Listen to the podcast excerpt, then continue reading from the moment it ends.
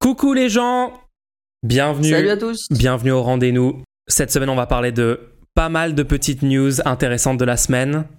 On a tout d'abord une nouvelle étude qui montre des différences de traitement dans nos, nos hôpitaux publics entre des gens qui sont vus comme blancs, vus comme noirs, vus comme hommes, vus comme femmes.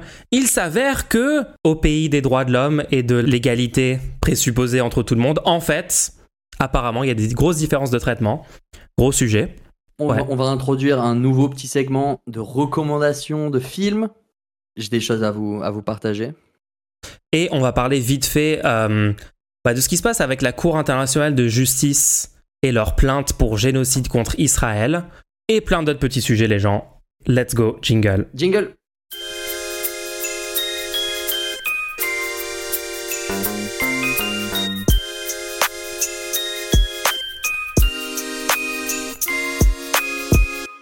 Alors, bien fait pour tous. Comment s'est passé cette semaine un peu pour toi? Ah là là. Moi, ça me fait du bien de, de venir au rendez-vous. C'est un, un, un petit rituel hebdomadaire. C'est cool. De fou, de fou, de fou, ça fait trop du bien. Euh, ok, ok, bah on peut se lancer direct. Alors, on peut se lancer direct sur l'étude euh, qui vient de drop le 11 janvier. Ça vient de sortir hier. Ouais, j'ai vu passer ça. ouais.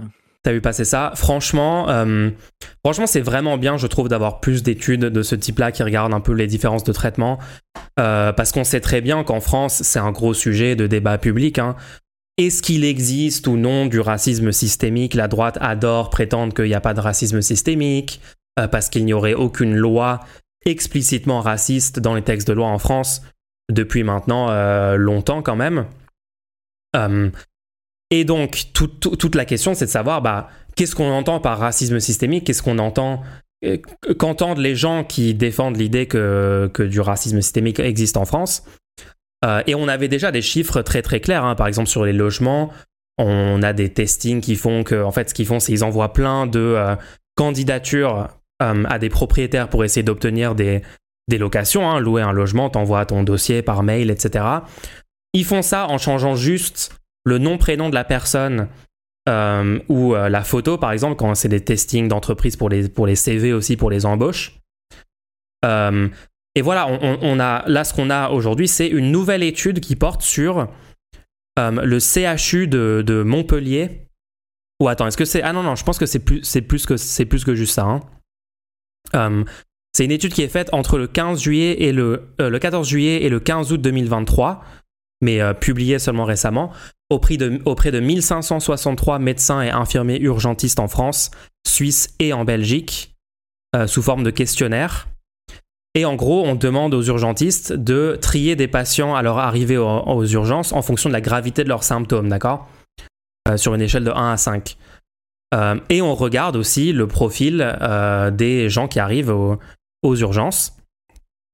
Le verdict, à symptômes identiques, les hommes sont pris au sérieux, sont pris plus au sérieux que les femmes et les blancs plus que les personnes de couleur en moyenne. Euh, bon, Euh, voilà.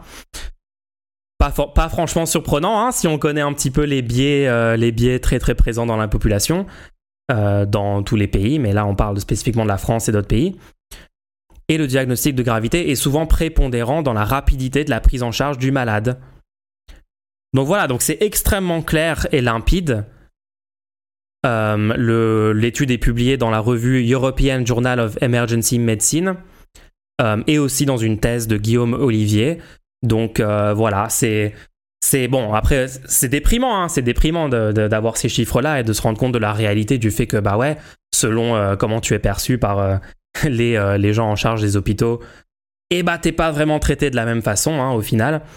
Un peu déprimant, mais je pense que c'est juste important d'avoir euh, des chiffres comme ça clairs et nets qui montrent que oui, en fait, le racisme systémique, le sexisme euh, et, toutes ces discriminations-là ont clairement un impact euh, complètement irréfutable en fait dans la prise en charge des patients dans les hôpitaux.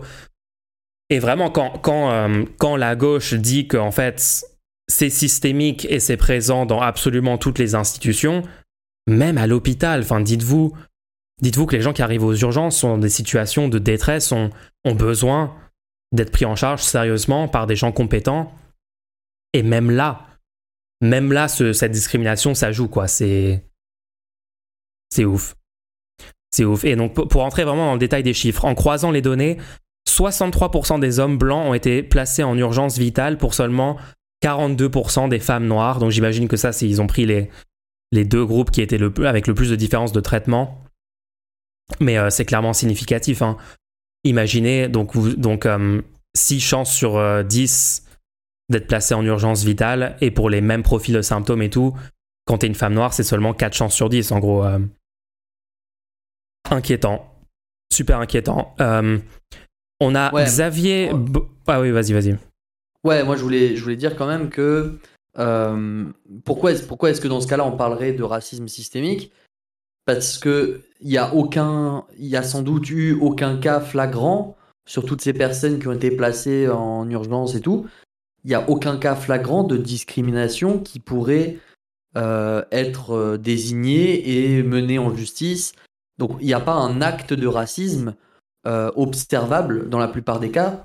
C'est juste que on, on, observe une probabilité donc on observe en fait soit des biais euh, qui sont des biais implicites, peut-être que la personne s'en rend compte, mais dans la plupart des cas, euh, il y a eu énormément de recherches qui ont été faites sur euh, les associations implicites. qui font que juste parce qu'il y a des stéréotypes qui existent depuis notre naissance dans la société dans laquelle on vit, vous allez avoir soit moins d'empathie pour ce qu'on appelle un l'exogroupe, enfin le groupe, un groupe qui ne serait pas le vôtre, quoi soit vous allez trouver que la personne ressent moins la douleur ou euh, peut mieux supporter. Euh, il y a eu aussi ce genre de recherches faites aux États-Unis sur, des, sur les médecins qui, qui, partaient du principe que les femmes et les, et les, et les personnes racisées noires n'avaient pas mal en fait. Et donc donner moins de calmants, moins de. c'est assez fou, hein. C'est ça, c'est genre, t'arrives, ouais, tu juges que en fait le niveau de douleur est, est inférieur toute chose égale par ailleurs, même en tant que médecin, en tant que professionnel du domaine. Euh, c'est juste incroyable à quel point ces biais inconscients euh, ils jouent. Quoi. Ces statistiques, elles viennent pas d'une mise euh, les unes après les autres d'actes racistes. Ça vient vraiment d'un racisme latent qui, est, qui, qui, est dans la tête de chacun de ces acteurs qui peut-être, eux, n'aimeraient pas. Des fois, on, sur le sexisme, par exemple, il y a des gens qui ont été testés euh, et eux-mêmes qui voulaient absolument pas être euh, sexistes se rendent compte qu'ils ont traité des enfants sans connaître leur genre d'une manière sexiste. Il y a eu des, tests là-dessus. Et quand on leur expliquait, non, en fait, euh, on vous a dit que, que cet enfant était une femme, en fait, de sexe féminin, mais en fait, il était de sexe, masculin, et vous l'avez traité différemment en, en connaissant cette information-là, les personnes sont choquées et en fait veulent, enfin, se rendent compte qu'elles ont agi d'une certaine manière sans le vouloir. Donc c'est vraiment euh, pour ça qu'il faut pointer un problème du système dans lequel ces gens vivent et dans le et duquel ils sont euh, un élément, tu vois? Ouais. Euh, ils sont un rouage du. Essayer, Parce que si, juste on dit, bah, voilà, on va faire une grosse lutte contre le racisme, maintenant ce sera deux fois plus de peine si vous êtes raciste. Si les gens ne sont même pas conscients de leur biais raciste, t'es pas prêt de régler le problème, quoi. C'est ça. C'est ça, c'est ça. Ils ont, ils ont un peu, euh, ils ont un peu euh, conclu et déduit un peu et expliqué un peu ces résultats-là dans, dans mhm. l'article que j'ai. Euh, ils, dit, ils, disent, donc ça c'est le professeur Xavier Bobia, urgentiste au CHU de Montpellier, qui dit Nous notons cette tendance tous les jours sur le terrain, mais les résultats de l'enquête sont encore plus marqués que ce qu'on pensait. Nos préjugés orientent nos diagnostics établis de manière intuitive aux urgences. C'est intéressant et inquiétant à la fois. Et ouais, donc c'est exactement ce que tu as dit. Hein. Leur analyse, c'est à peu près ça. C'est cliché inconscient reproduit par beaucoup d'urgentistes. Euh, le diagnostic intuitif effectué au triage se fonde sur les déclarations du patient et sur le visuel qu'en a le, soignant. Euh, et, donc non, non seulement sur la race perçue, mais aussi sur le sexe, hein, parce qu'en fonction de si t'es perçu homme et femme, et, bizarrement, bizarrement, c'est les hommes qui sont avantagés aussi là-dedans. Euh, toutes choses égales par ailleurs, encore une fois. Hein. Mais ouais. Euh, il pointe aussi du doigt dans l'article le, fait que sur les bancs de faculté de médecine en spécialité urgentiste, il y a euh, entre 3 et 4 femmes pour un seul homme. Et ça, du coup, c'est assez intéressant. Ça veut dire que c'est pas parce que là, c'est pas un truc de genre. En, fait, les, urgentistes femmes reproduisent aussi euh, des clichés patriarcaux, tu vois.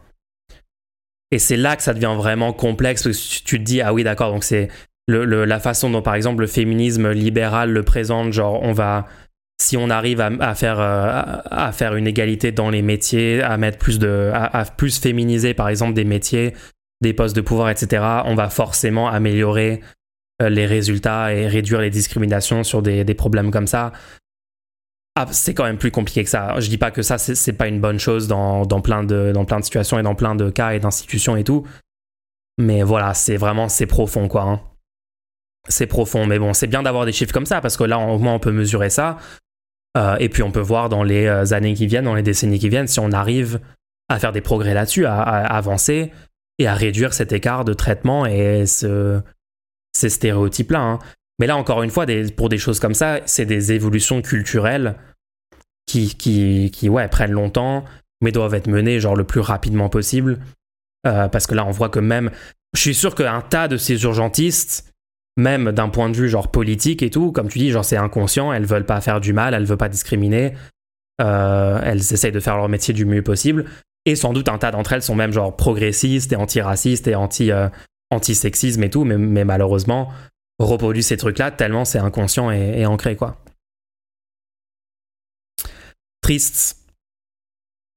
Mais voilà, c'est une réalité. Si jamais vous avez été dans une situation comme ça, pris en compte, enfin, vous avez été aux urgences et vous avez été trié euh, rapidement dans une catégorie et tout, et vous vous êtes peut-être dit, hmm, est-ce que, est-ce que mon identité, est-ce que la façon dont je suis perçu a joué là-dessus? Bah, en fait, malheureusement, la réalité, c'est que oui. Euh, après, on peut pas savoir euh, dans un cas individuel, hein, mais on, voilà, on a en moyenne, on a les chiffres, quoi. On les a. Moi, je me demande si ça peut euh, mener à terme, vu qu'on on est censé être dans un état de droit et que c'est un service public, est-ce que ça peut mener à un terme à des poursuites judiciaires? Attaquer directement l'État pour, pour discrimination? Moi, je pense que ça serait légitime que l'État puisse être tenu euh, responsable pour ces discriminations-là. Hein. Ah non, mais on est dans un état de droit, donc théoriquement, il peut être. C'est juste, est-ce que ça va être fait qui va mener cette. Euh, faut, faut savoir, état de droit, ça veut dire théoriquement, l'État lui-même euh, est judiciable et doit, il doit suivre ses propres lois et tout. Donc c'est pour ça que l'État a été. il y a eu un, procès là, le procès du siècle. Ouais. L'État a perdu pour le climat, euh, inaction, climatique. ouais. Mm. D'ailleurs, il, faudrait, il en a perdu deux des procès d'inaction climatique. Il faudra en refaire, il faudra en refaire tous les ans et tout. Mais bon, de fou. ça demandait énormément d'énergie, énormément de, temps pour par des associations et tout. Mais là, je pense que ce serait un, un, bon, un bon moyen d'attaquer la question, vu qu'on a des chiffres, quoi. Après, est-ce que c'est assez solide pour tenir euh, une. Euh, moi, je sais pas. Faudrait qu'on demande à des. à des, des avocats et tout. Je sais pas si ça, si ça, si ça suffirait. Ouais, puis surtout, en fait, c'est qui, enfin. Ouais, le seul truc qui pourrait être condamné, c'est genre l'État lui-même de façon abstraite, comme pour l'inaction climatique. C'est ça. Parce que ouais, tu vas pas non plus condamner les individus, enfin les travailleurs et les travailleuses euh, dans les hôpitaux, ça va être compliqué quoi. Bah non, c'est ce que je suis en train de dire, c'est pas une mm. attaque euh, personnelle. C'est euh, une attaque du système dans ce cas-là, du coup. Mais tu vois, pour inaction climatique, le, les associations avaient gagné des, euh, de l'argent au final. Donc ça serait peut-être aussi un moyen, vu que euh, de toute façon, euh, on n'a pas encore voté pour un parti qui proposait de mettre de l'argent sur la table pour régler les, discriminations, que ce soit sur la, base de, du sexe, du genre, de, la race sociale et tout. Bah, ce serait peut-être un moyen d'obtenir pour ces associations-là de, des moyens, quoi. Ouais, carrément, carrément. Ok, juste, j'aimerais rappeler le fonctionnement de l'émission. Nous avons un segment questions-réponses à la fin de cette émission. On a trouvé ce petit segment questions-réponses comme une manière pour vous d'interagir avec l'émission tout en soutenant l'émission parce que à n'importe quel moment vous pouvez nous faire un don pour nous soutenir pour euh, nous permettre de continuer cette émission, d'augmenter les moyens et tout. Posez-nous vos euh, questions les plus complexes et difficiles à répondre. Vous, pouvez aller sur lerendez-nous.fr, il y a un petit, euh, un petit bouton nous soutenir. Sinon, vous avez, si vous êtes là en direct, vous avez le lien qui vous est proposé. Et vous pouvez poser une question en même temps que vous faites un don. Vous pouvez aussi, si vous le voulez, nous demander, par exemple, comment est-ce que je pourrais défendre telle idée ou comment est-ce que je pourrais euh, attaquer telle idée? Parce qu'il y a des gens qui euh, n'ont pas vraiment euh, les moyens argumentatifs, qui n'ont pas eu, pris le temps, qui n'ont pas fait 830 débats avec des gens sur tout un tas de sujets. Donc, si vous voulez qu'on essaie de réfléchir là-dessus, on pourrait réfléchir à ça ensemble, ça peut être intéressant. Ouais, quelqu'un vous avait dit récemment un truc où vous vous demandez est-ce que c'est vrai ou pas. Euh, est-ce qu'on peut le fact-checker Est-ce qu'on peut tenter de le débunker ou, de l'analyser un peu avec un, regard critique et notre point de vue On vous donne notre avis, les gens. N'hésitez pas à poser des petites questions sur le site. Merci. Euh, bon, on, a un truc qui est tombé cette semaine, pas le truc le plus intéressant ou impactant sur, euh, je pense, l'avenir du pays mais le remaniement. Je sais que c'est ton sujet préféré, oh là là, tu veux en parler? J'étais, en train de prier, je me dis, il l'a pas dit dans l'introduction. Pour le moment, c'est la petite surprise. C'est la petite surprise de, de, la semaine. Remaniement. Ok. Est-ce qu'on peut parler du fait que le remaniement, en fait, là, va pas changer, va pas changer grand chose Quoi? Mais attends, on a, on, mec, on a le premier premier ministre gay de l'histoire, ouvertement gay en tout cas. Hein? C'est un, même pas. C'est, un, c'est un immense progrès pour le pays. Qu'est-ce que tu racontes? Cancel, BBT cancel. Euh, d'accord. Non, mais parce que on a... moi, de mon, de mon point de vue, de mon point de vue, vu que ils font pas voter de, ils vont, ils font pas voter de confiance au gouvernement. Ils l'ont pas fait avec Borne et je pense pas qu'ils vont le faire cette fois-ci. Donc s'ils font pas voter de confiance au gouvernement, c'est-à-dire que c'est ce qu'on faisait jusqu'à maintenant, hein. quand le, le Premier ministre était choisi par le président, le Premier ministre présentait son projet pour la France auprès de, de l'Assemblée du, nationale spécifiquement. Ouais. Pour, pour demander, euh, voilà, j'aimerais, euh, si vous voulez, euh, faire ça dans le pays, tu vois. Oui. Est-ce que vous allez voter mes lois? Parce que bon, j'ai besoin de vous. Et là. Euh, on pourrait appeler ça la, démocratie, par exemple. Hein, ça pourrait être un terme qu'on. Et là, nos représentants à l'Assemblée disent Ok, ok, bon, bah, si tu veux faire ça, ça a l'air cool avec nous, on veut bien te suivre là-dessus. Et ils disent Ok pour cette personne. Ils pouvaient aussi dire Non, on veut pas cette personne. Et vu qu'ils pouvaient dire On veut pas cette personne, ça poussait le président à choisir un, un, Premier ministre en accord avec les, le, ce que voulaient les représentants du peuple. On est quand même à trois niveaux hein, de de déconnexion avec ce qu'on veut à la base, nous. Euh, mais on déconnecte le troisième niveau là. C'est ça. Donc à partir du moment s'il n'y a pas de vote de confiance, je pars du principe que si euh, là c'est Gabriel Attal, c'est ça? Ouais. Si Gabriel Attal fait quelque chose qui correspond pas au désir du président, vu qu'il n'est pas tenu de correspondre au désir du gouvernement de, de l'Assemblée nationale, il va juste redissoudre les ministères et choisir quelqu'un d'autre. Donc, de mon point de vue, j'ai juste l'impression que c'est ce que, ce que veut Macron va être réalisé, que ce soit par Borne ou que ce soit par Gabriel Attal. Parce que s'il ne le faisait pas, il pourrait juste les virer. Il n'y aurait aucune condition que le gouvernement soit d'accord avec ce choix. Euh, euh, dis-moi si je me trompe. Hein. Non, non, moi ça me paraît cohérent comme raisonnement. Hein. C'est ça, c'est vraiment ça. Mais euh, attends, il y a... Mais là, là je, pose une question quand même. Est-ce qu'on n'a pas on flirte pas avec le fait que les pouvoirs ne sont plus séparés, qu'on est en train de déconnecter de la séparation des pouvoirs là? Parce que euh, le gouvernement, euh, c'est lui qui écrit les lois, le président, c'est lui qui les promulgue. Bah écoute, tiens, y a... ou si c'est lui qui les écrit et qui les promulgue, un petit peu. On verra ça plus tard. On, on, voilà, juste ignorer cette information. Euh, tout, tout va bien en fait. Prochaine. Non, mais il y en a qui diraient que même depuis le début de la Ve République, la séparation des pouvoirs, euh, qu'on nous enseigne théoriquement euh, en cours d'éducation civique, normalement, dire tout va bien, vous inquiétez pas, il y a une séparation entre exécutif, législatif, euh, judiciaire, etc. Quand même, beaucoup de gens remettent ça en cause dans la Ve République depuis le début. Parle-nous de ce remaniement là. Dis-nous ce que tu voulais dire, on passe à autre chose après. bah attends, mais t'as pas vu que Rachida Dati. Tu vas sortir tous les titres de journaux pourris que je lis depuis trop deux jours là. Rachida Dati, ah, pas, quoi? pas Rachida Dati, elle revient alors qu'elle était en mise en examen, je sais pas quoi? Viens, on passe à autre chose. Moi, j'aime, moi, juste, j'aime bien le concept parce qu'il y a tellement de nouveaux ministres qui sont genre des anciens de LR euh, euh, ou des gens qui étaient qui tournaient autour de Sarkozy et tout, tu vois.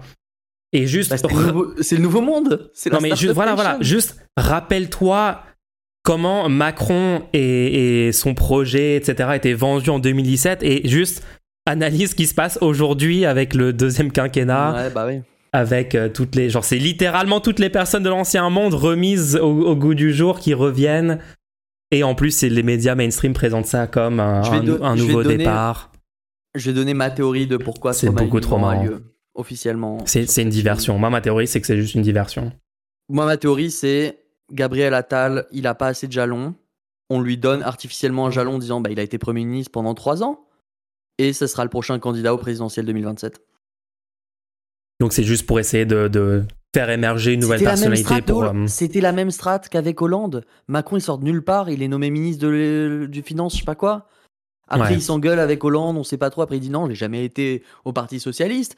Il faut un nouveau président, changer les choses. Euh, l'ancien monde, euh, on, arrête. Pour moi, Gabriel Attal va arriver, il va faire deux ans, puis après, il va dire j'aime pas ce que fait Macron avec le pays on va plus en entendre parler pendant six mois, puis après il va dire je lance mon projet pour la France. En route, ouais, donc c'est stratégie en route, stratégie Macron, genre copier-coller, euh, ça a marché, euh, ça a bah, marché la dernière fois. Euh, on tente le tout pour le, tout de faire exactement pareil. Les médias font le même traitement médiatique de Gabriel Attal qu'il y avait eu avec Emmanuel Macron à l'époque. Donc voilà. Bon après ça c'est juste une petite théorie de comptoir, il y a, y a rien pour le fonder, mais je préfère le poser là et comme ça on pourra clip et ça, si jamais ça a lieu, dire oh là là, BPT avait tout prédit à Aussi, moi, moi quand j'ai moi quand j'ai lu les noms, j'ai découvert genre des noms de ministres, j'avais jamais entendu leur nom depuis euh, depuis deux ans qui sont censés être ministres ou même plus pour certains, genre le ministre des armées. D'ailleurs, j'ai re-oublié son nom actuellement, donc on peut passer au prochain sujet. ok, prochain sujet, les européennes. Ah, les européennes. On a lancé officiellement la campagne des européennes sur mon stream cette semaine. Hein. Ça, c'était bien. Moi, j'ai bien, j'ai bien aimé ça. Tu as lancé la campagne euh, des européennes. Il faut, il faut vous rendre compte qu'on est en campagne. Donc, euh, parlez aux gens autour de vous. Eh, vous, vous êtes au courant dans, dans moins, moins de six mois, là, ça y est, cette année, là, tout de suite, il va y avoir un énorme, euh, un énorme vote. En fait, on est à un stade où il y a seulement 46%, je crois, des gens qui, qui disent qu'ils vont aller voter. il faut vraiment changer ce chiffre avant, ce nombre avant le, les élections, les gens. 2024, année d'élection en France. Voilà, faut que ce concept-là soit. La participation aux élections européennes en 2019, c'était de 50,1%. Et cette fois-ci, on nous dit qu'il y a 46% qui disent qu'ils vont aller voter. Donc moi, je pense vraiment il faut se réveiller.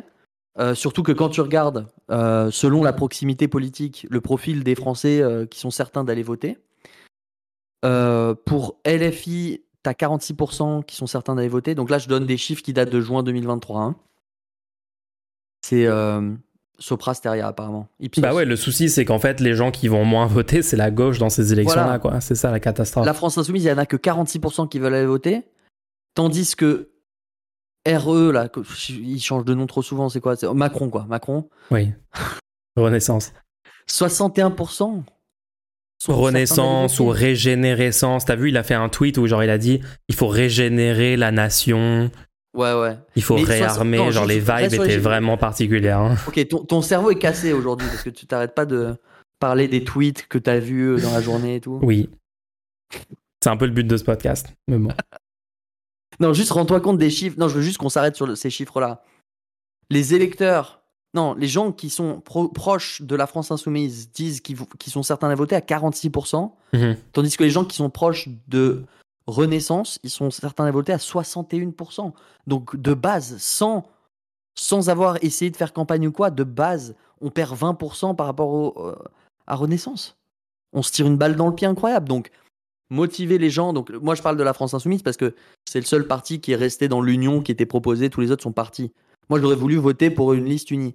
Les listes n'ont pas été encore présentées. Il faut savoir que euh, tous les partis de, qui se disent de gauche, là, euh, où on ne sait pas trop ce qu'ils sont en train de faire, il faut savoir qu'ils ont jusqu'à mai, je crois, pour euh, proposer. techniquement, techniquement, comme les listes ne sont pas déposées, voilà, si vous, entendez, si vous, entendez, en gros, si vous entendez des gens vous dire non, mais une liste commune, c'est complètement impossible parce que soi-disant mmh. ELV, ou le PS ou le PCF ou je ne sais quoi ont lancé leur campagne euh, séparée de la NUPES déjà, donc c'est mort, etc.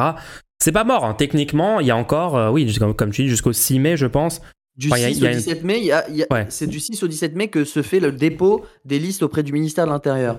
Donc ça veut dire que jusqu'au 6 mai, toutes les listes que vous allez voir dans les médias, etc., c'est juste les partis qui les annoncent à n'importe quel moment. S'il y a assez de pression qui sont faites face à eux, si là maintenant les gens rejoignent le mouvement qui est de dire que on, ne votera pas pour des partis carriéristes et du coup on votera pour les seuls partis qui ont accepté de rester dans l'Union. Pour l'instant, il n'y a que la France Insoumise. Je crois que le NPA a commencé à dire qu'il voulait rejoindre, donc pourquoi pas. Ouais, ils sont en pleine négociation avec le NPA, euh, ça sent plutôt bon. Mais voilà, il faut faire pression auprès des partis pour leur dire, mais les gens, vous, vous aurez pas nos votes. Parce que nous, on veut techniquement faire apparaître sur le sur l'échiquier politique une force pour contrer les forces complètement euh, fascistes ou complètement euh, autoritaires qui sont en train actuellement de faire voter des lois euh, qui moi ça m'a ça m'a déchiré quand j'ai relu les, les, lois les lois là. La loi immigration. revoir la loi immigration. C'est une catastrophe. On va pas en reparler, mais, mais il faut qu'il y ait une force qui existe dans ce pays-là, qui soit représentée, qu'on puisse voir cette force clairement lors d'une élection avant les présidentielles dans trois ans. Parce que si ça apparaît dans une élection, on sait que, tu vois, ça permet aux gens de savoir qu'il y a une chance, ça existe. Du coup, ouais, donc n'oubliez pas, c'est jusqu'au 6 mai. Il n'y a pas de raison qu'il n'y ait pas une liste unique qui se fasse. Dans tous les cas, c'est pour ça que moi j'étais en train de parler de la France Insoumise. Parce que c'est la seule, la seule partie qui, a, qui est encore une liste unie où il n'y a qu'un seul parti. C'est un peu triste, mais c'est la vérité, quoi.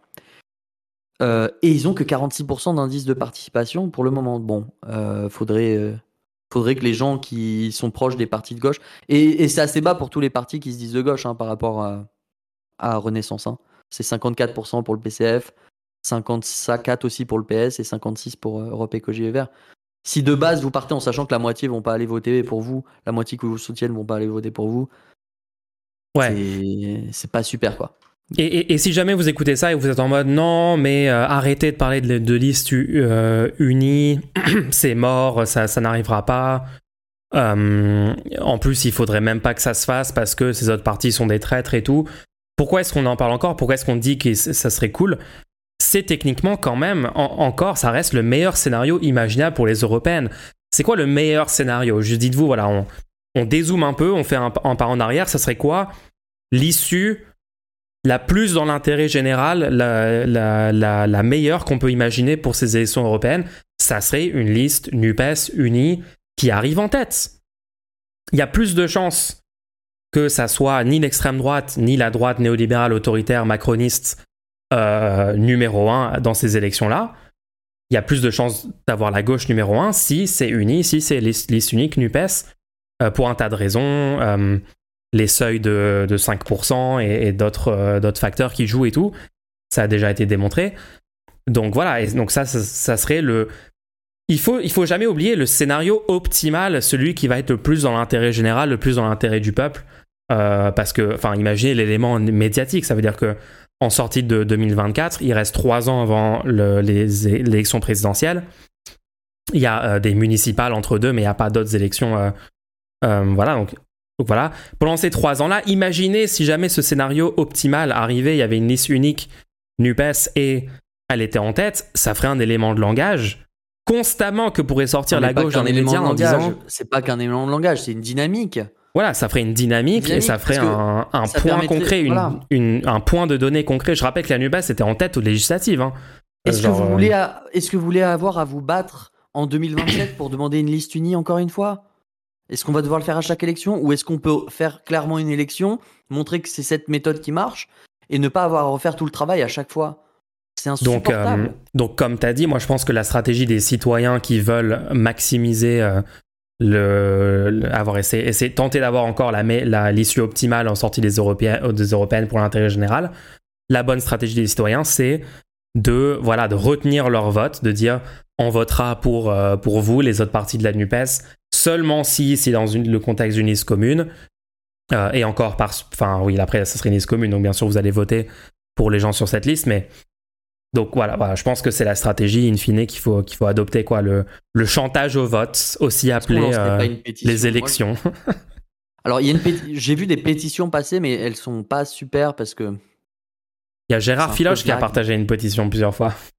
Ouais, mais c'est un peu vague, tu vois, c'est juste, c'est un peu du wishful thinking, genre, venez, on en fait une.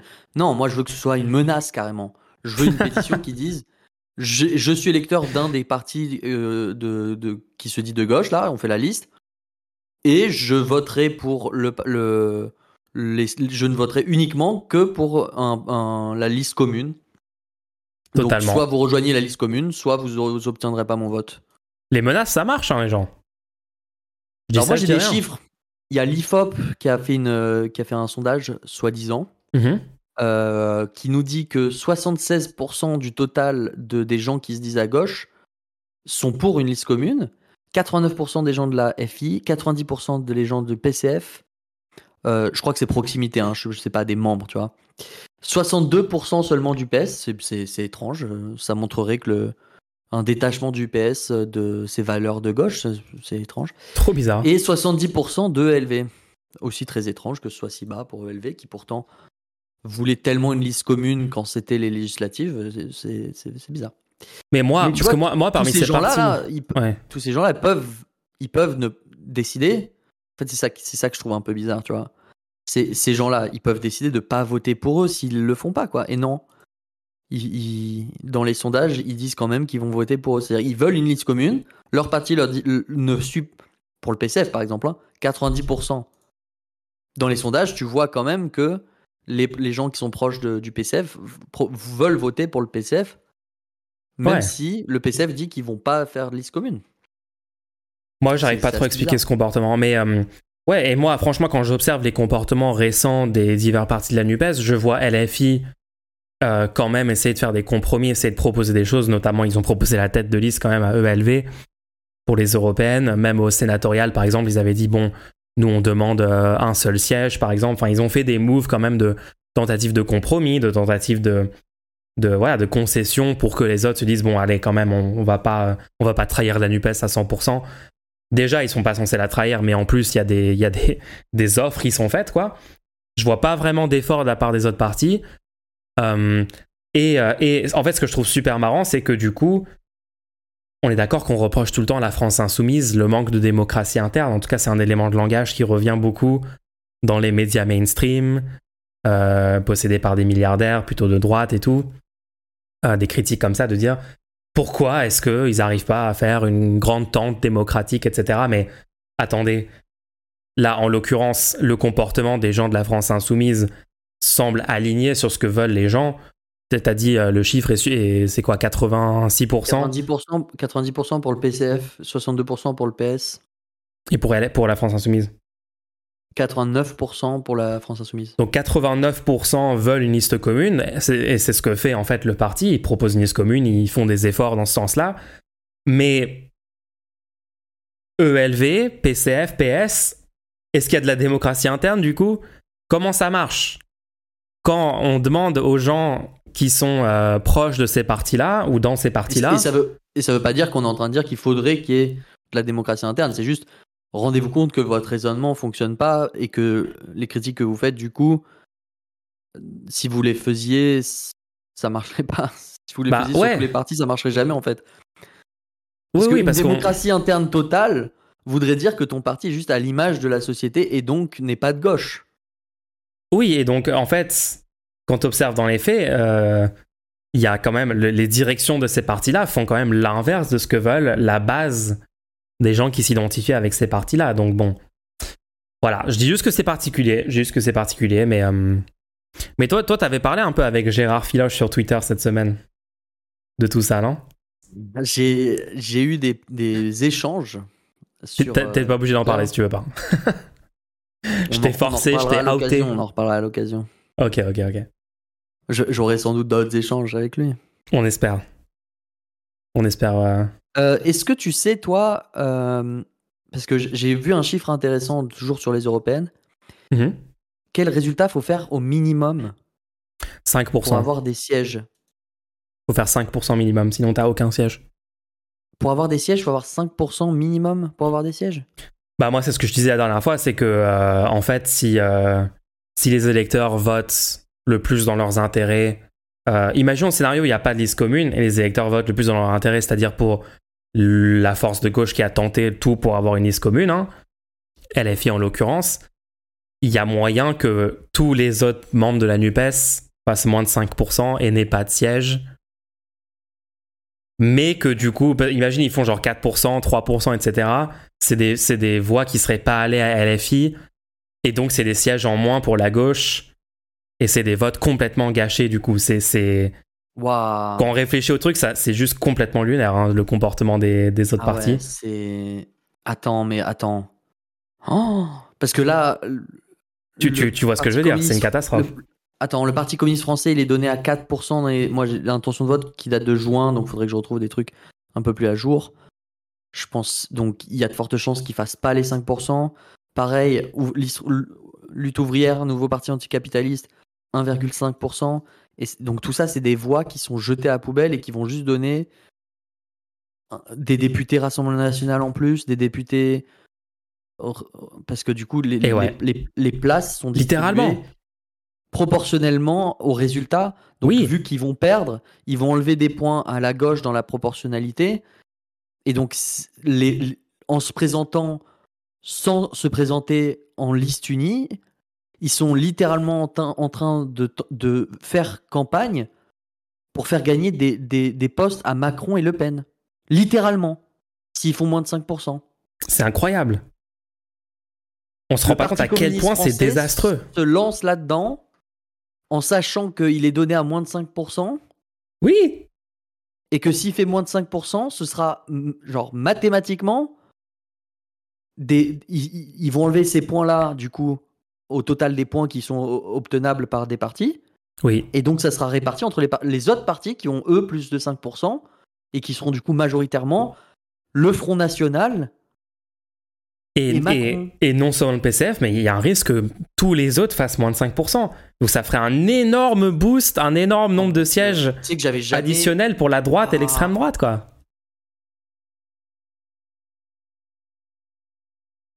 Et ouais, on est dans cette méta. Et c'est pour ça que la liste unique, elle est super, elle est c'est super importante. Il y a une prime Oh, à l'unité, il y a une prime à l'unité. Et ça, c'est pour ça que nous, on dit liste unique, liste.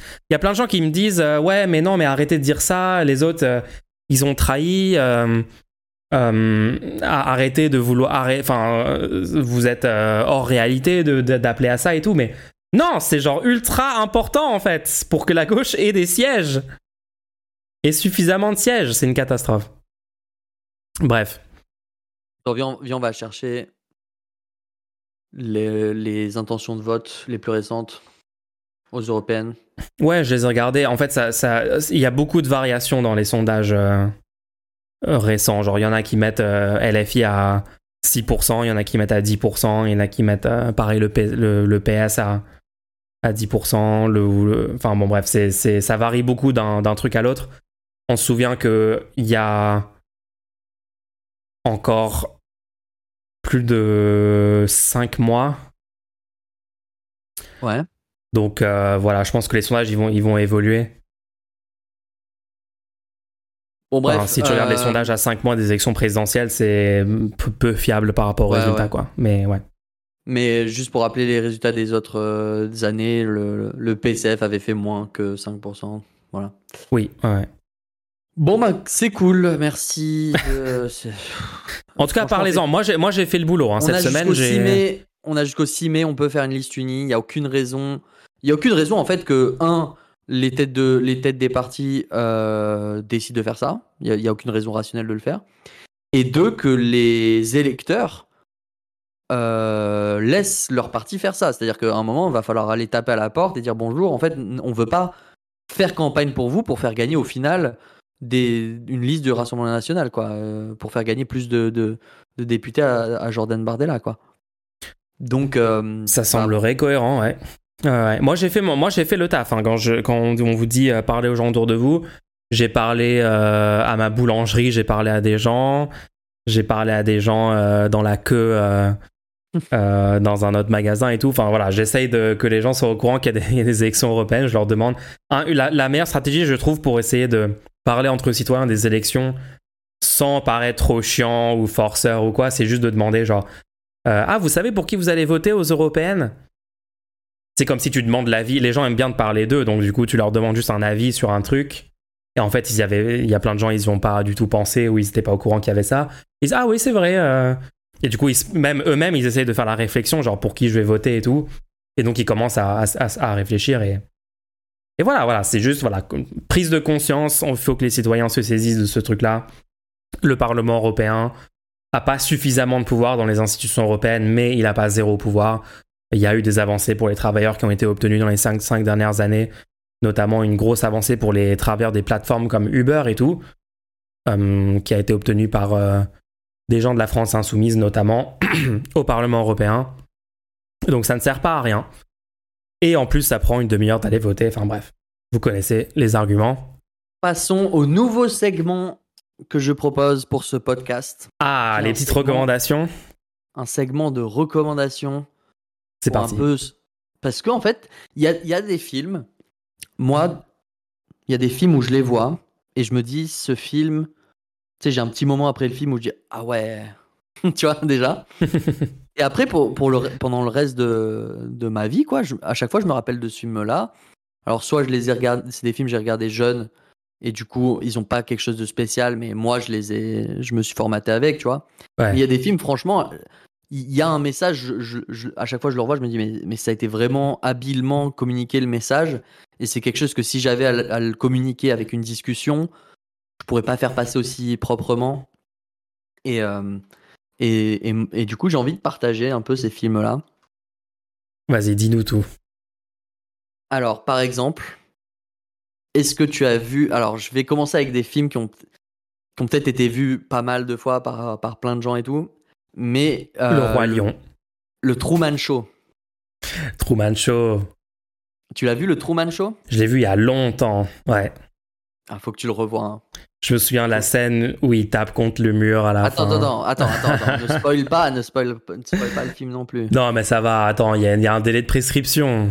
Alors, le Truman Show, donc, un film avec euh, la- l'acteur principal Jim Carrey. Légendaire. C'est un film à propos d'une personne qui, sans le savoir, fait partie d'une télé-réalité depuis sa naissance. Cerveau.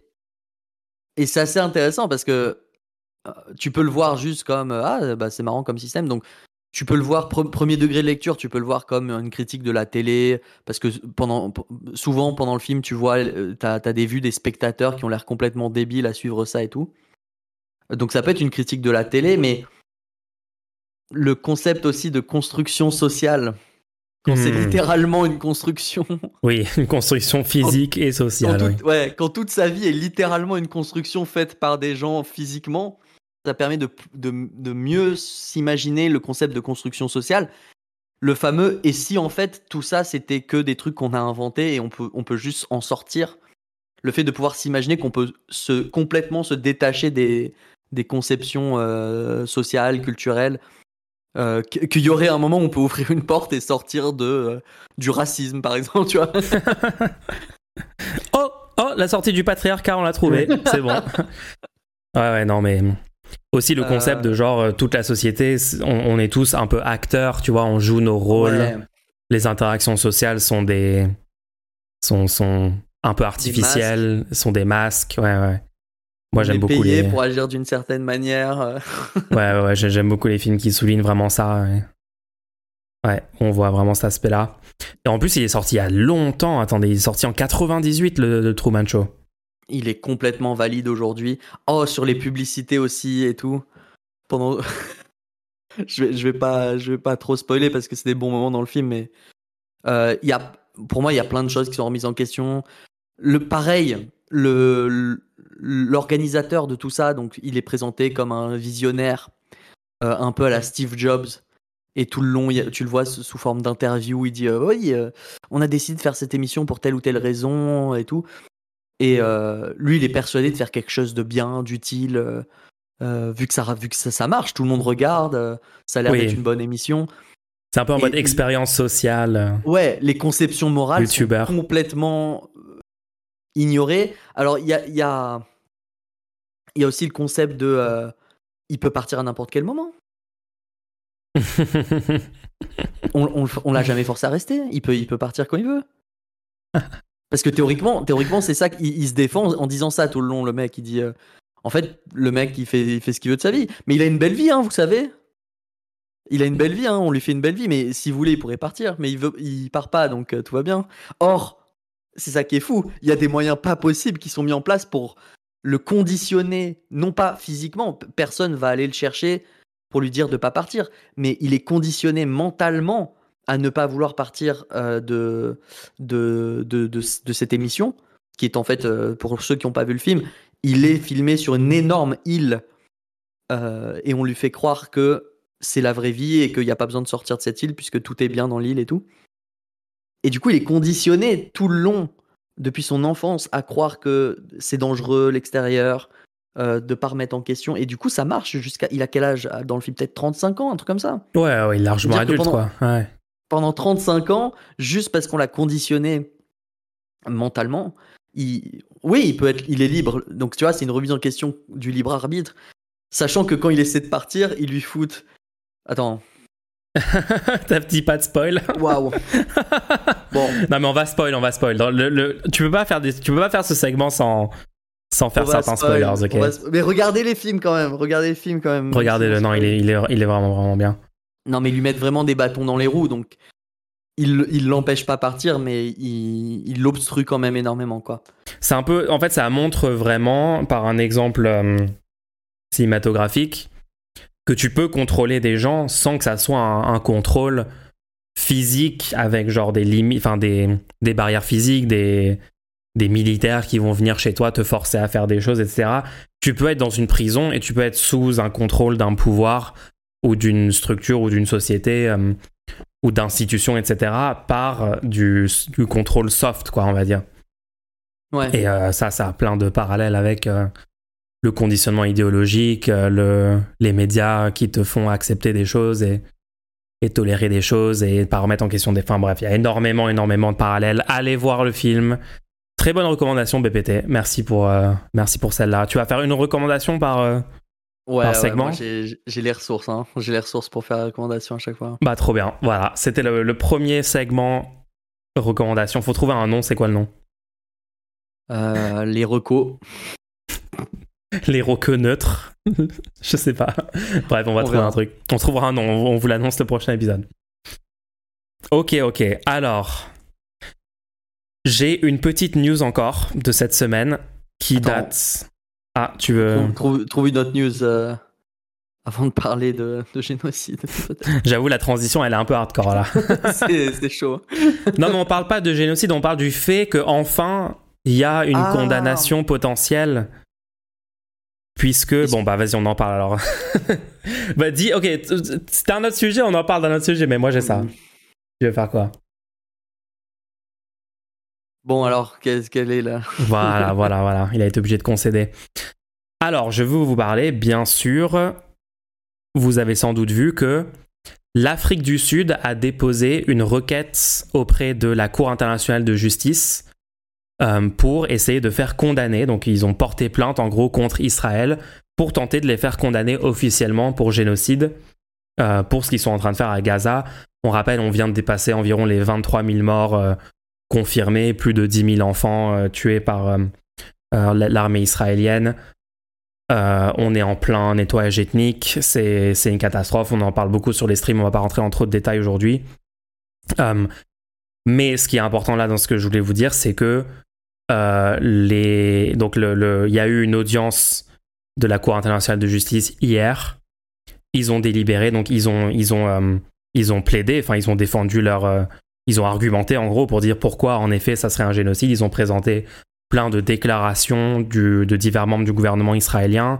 par exemple, le fait qu'ils ont comparé des Palestiniens à des animaux, qu'ils ont dit il n'y a pas de citoyens palestiniens innocents, ou plein d'autres déclarations qui montrent qu'on est sur une propagande vraiment qui vise à criminaliser l'ensemble, à, faire accepter le concept de punition collective euh, pour les attaques du 7 octobre du Hamas et tout un tas d'autres rhétoriques qui sont tout le temps les mêmes rhétoriques qu'on retrouve en fait dans tout un tas de génocides.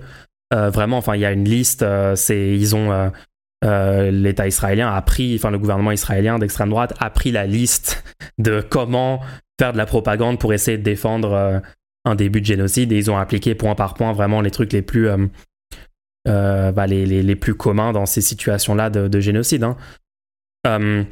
et donc on, a, on doit attendre quelques semaines avant le verdict qui doit être rendu par la Cour internationale de justice là-dessus.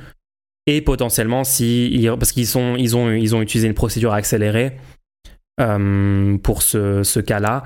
Et donc, parce que parfois, ça peut prendre plusieurs années euh, pour avoir euh, un, verdict final avec la Cour internationale de justice. Mais là, ça, serait, ça pourrait prendre juste quelques semaines pour obtenir officiellement une condamnation et surtout une demande de ce que Israël stoppe les attaques, stoppe les bombardements et en gros obtenir un cessez-le-feu. Le truc, c'est qu'après, on ne sait pas si Israël respectera ça parce que la Cour internationale de justice n'a pas vraiment de moyens, euh, on va dire, de contraindre les États à respecter les, verdicts qui sont faits. Quoi. Il n'y avait pas un accord signé par plusieurs États, dont Israël, qui permettrait à, d'autres États d'intervenir si c'est déclaré quand même? Alors ça, je suis pas sûr. Faut que je confirme ça. Mais euh, Israël a signé l'accord de, la Cour internationale de justice. Ouais, un accord contre les génocides qui fait que les autres États ont le droit de réagir. Euh, je, je, crois techniquement qu'en que s'ils réagissent pour empêcher l'acte de génocide s'il est déclaré, je crois pas que les d'autres États dans le monde peuvent euh, tu vois peuvent aller voir euh, le des, des, instances et dire regardez ils attaquent un pays tu vois vu que ce serait expliqué tu vois je sais pas je sais pas comment dire il y a quand même une menace, quoi. Il y a une menace de euh, t'as d'autres pays qui vont intervenir, quoi, sur ton territoire, si jamais c'est prouvé. J'ai l'impression. Bah, Israël, par exemple, a signé la Charte des Nations Unies et selon l'article 94, chaque membre des Nations Unies s'engage à se conformer à la décision de la Cour internationale de justice dans tout litige auquel il est parti. Donc voilà, on, verra ce que ça donnera. En tout cas, c'est intéressant de noter que euh, c'est l'Afrique du Sud quand même qui saisit cette Cour internationale de justice pas les États occidentaux, euh, pas les, les nations euh, ultra puissantes comme les États-Unis ou la Chine. Ou, enfin bon, bref, c'est. Mais très, très. Enfin, excellente initiative de la part du gouvernement sud-africain. Hein. c'est.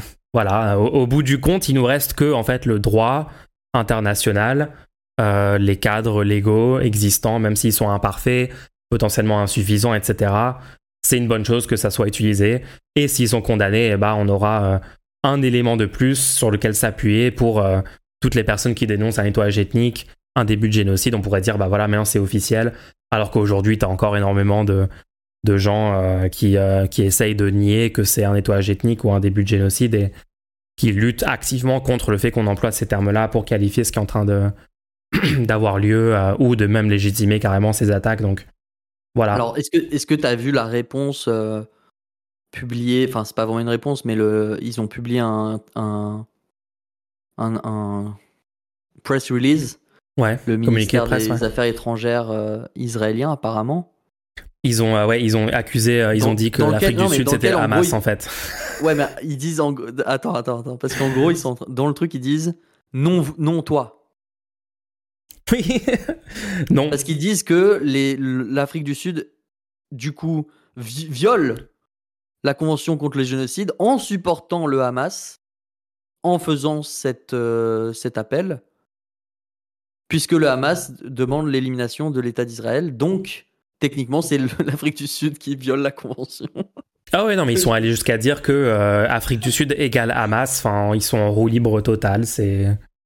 C'est particulier. Hein. Et encore une fois, les arguments présentés euh, euh, pour essayer de faire condamner Israël, c'est sur ce qu'a ce qu'a fait, ce qu'a fait Israël en fait. Ce qu'a fait l'armée israélienne. À aucun moment, le fait de, dénoncer tout ça, ça nie les attaques du Hamas, euh, les crimes, etc. Enfin, le Hamas aussi va être poursuivi, soit à la Cour internationale de justice, soit à la Cour pénale internationale. en plus, techniquement, la gauche, euh, tous, les, mouvements de gauche dans le monde, la gauche française, par exemple la France insoumise, ils appellent à ce que aussi le Hamas soit euh, condamné pour ce qu'ils ont fait, parce que c'est aussi complètement, euh, complètement horrible, évidemment, mais... On, est d'accord que c'est assez incroyable que l'Afrique du Sud ait mené cette action Bah ouais, c'est c'est c'est très stylé, ouais, c'est super. Donc juste juste pour comme tu disais, ce qui est reproché au, à l'État d'Israël, euh, au gouvernement d'Israël actuellement, c'est des faits et du coup le closing statement, comment comment on appelle ça en, France La conclusion quoi. La conclusion de de l'avocat, c'est euh, des faits quoi. Ils ont cité 247 euh, Palestiniens sont tués chaque jour, un chaque, toutes les 6 minutes. Euh, chaque jour, 10 enfants sont amputés sans, sans euh, anesthésie. 117 enfants tous les 5 heures, 48 mères toutes les 2 heures. Tu vois, genre, il y a eu des. ouais, ouais, ils ont, ils ont, ils ont les datas, quoi. Et les datas sont, sont incontestables et.